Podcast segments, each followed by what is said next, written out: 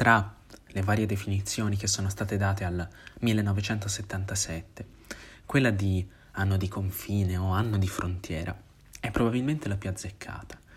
Siamo naturalmente poco prima del 78 e come vedremo nella prossima puntata lì accade di tutto, quasi, una serie di stravolgimenti politici e sociali, molti dei quali non possono essere compresi senza questo episodio in cui si parlerà di un partito comunista che al governo perde un po' della spinta propulsiva che gli veniva fornita dai giovani.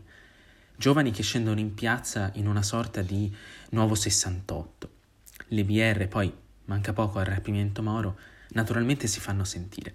E tutto questo lo vedremo dopo la sigla.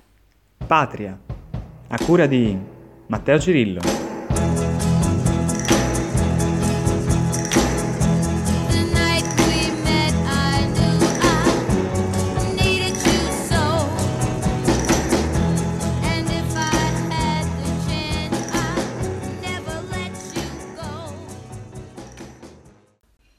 Prima della sigla ho parlato di un partito comunista un po' in crisi, ma all'inizio non sembra essere questa la situazione, anzi è per la prima volta da 30 anni al governo, anche se fornisce solo un appoggio esterno. La DC, dall'altro lato, è travolta dagli scandali.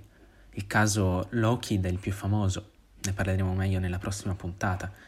In breve, era accaduto che una grande compagnia aerospaziale, la Lockheed appunto, aveva pagato tangenti a politici e generali per aggiudicarsi la fornitura di aerei civili e militari in Italia. Fatto sta che il Partito Comunista Italiano potrebbe approfittare di questa difficile situazione dell'altro invece grande partito, ma le cose vanno in maniera diversa.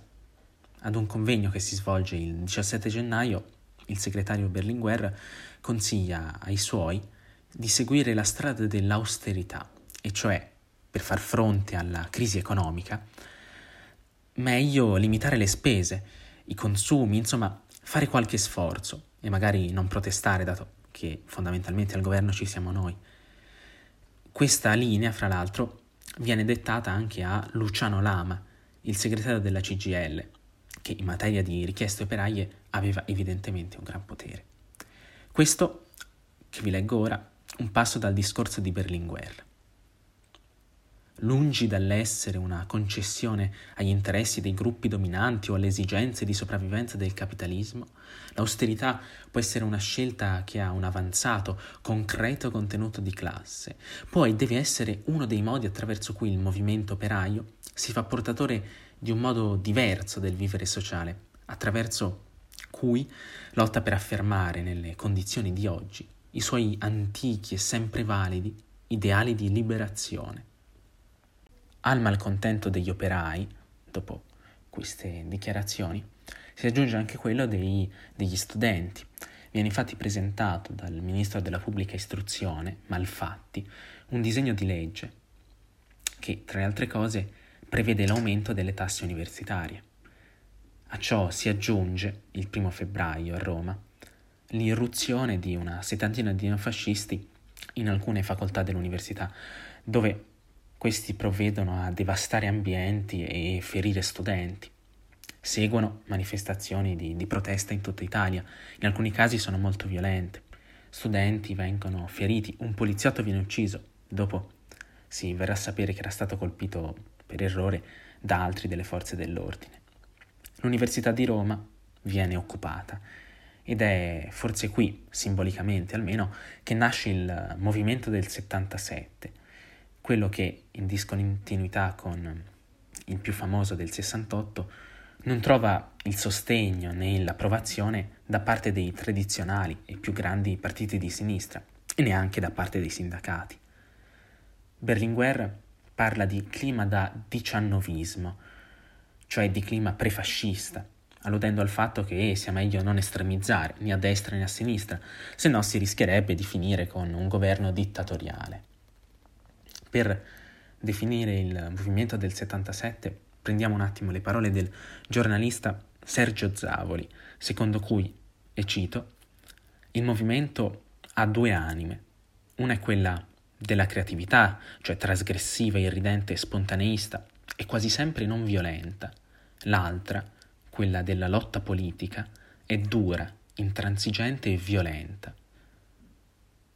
Ora, è vero che il movimento si divide in due, tra l'ala, l'ala creativa, vengono chiamati indiani metropolitani, e quella più politicizzata, ma è anche vero che quest'ultima non fu sempre violenta.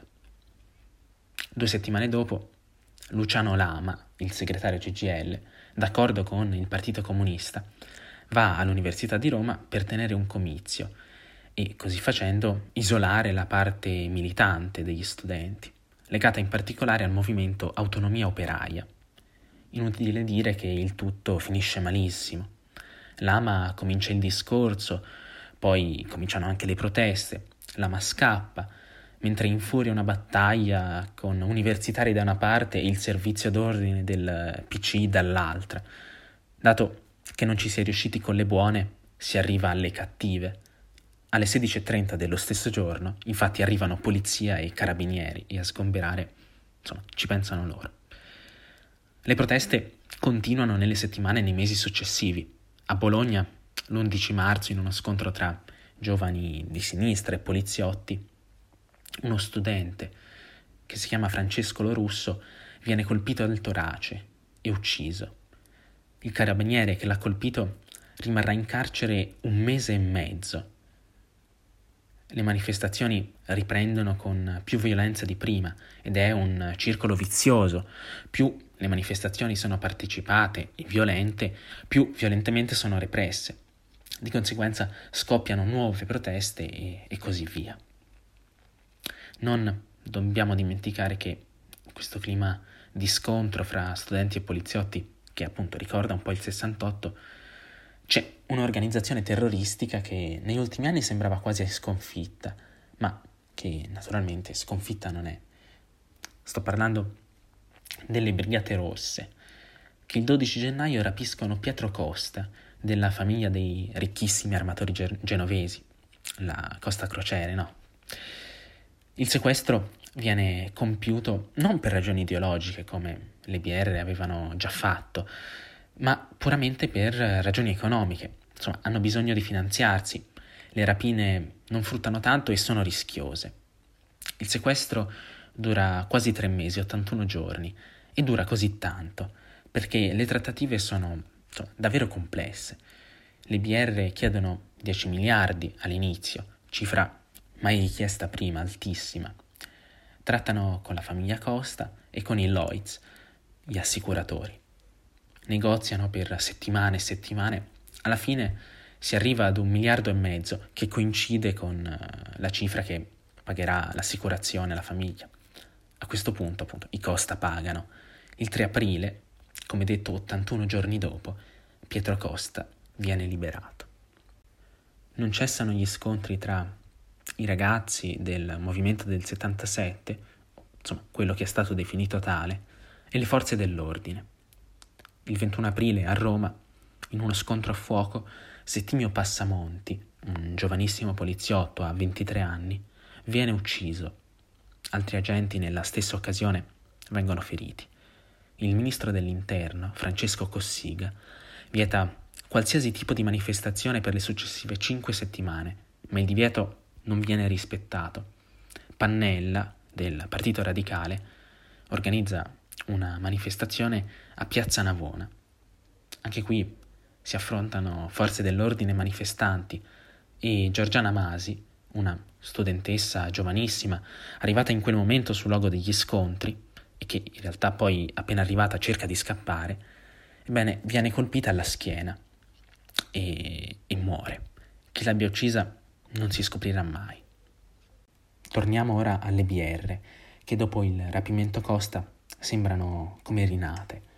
Tra il primo e il 3 giugno feriscono tre giornalisti tra i più famosi d'Italia, simboli, secondo i brigatisti, o della destra, o comunque di una sinistra rea di essere troppo riformista.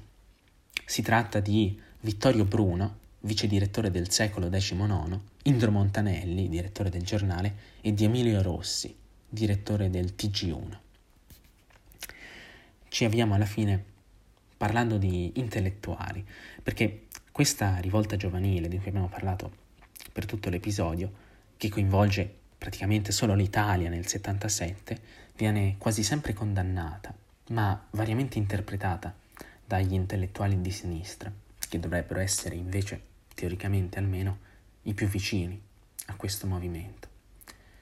Quasi così, talebana è la posizione di Alberto Asor Rosa, grande intellettuale, che però ecco, divide la società tra garantiti, e cioè i eh, produttori, i lavoratori garantiti appunto dal sindacato, e non garantiti, gli esclusi. Asor Rosa li descrive come un mondo, e qui cito, fatto di emarginazione, disoccupazione, disoccupazione giovanile, disgregazione. Lui, così scrive, preferisce i primi. Ci sono anche posizioni più moderate, naturalmente. Bobbio, per esempio, scrive L'unica salvezza per lo Stato democratico è rispettare i diritti di tutti, anche di chi vuole distruggerlo. Insomma, tra opinioni più o meno concilianti, di fatto non c'è uno che sostenga apertamente uh, questo, questo movimento. Mentre invece a sostegno degli studenti, o comunque in una posizione opposta a quelle che abbiamo ora letto, ci sono degli intellettuali francesi che firmano un appello che si scaglia contro le repressioni di studenti e operai, che attacca direttamente i due partiti di governo, la DC e il Partito Comunista, accusato quest'ultimo di aver tradito i suoi veri ideali. Tra i firmatari, per dirne pochi, ci sono Jean-Paul Sartre, Michel Foucault, Gilles Deleuze e Roland Barthes.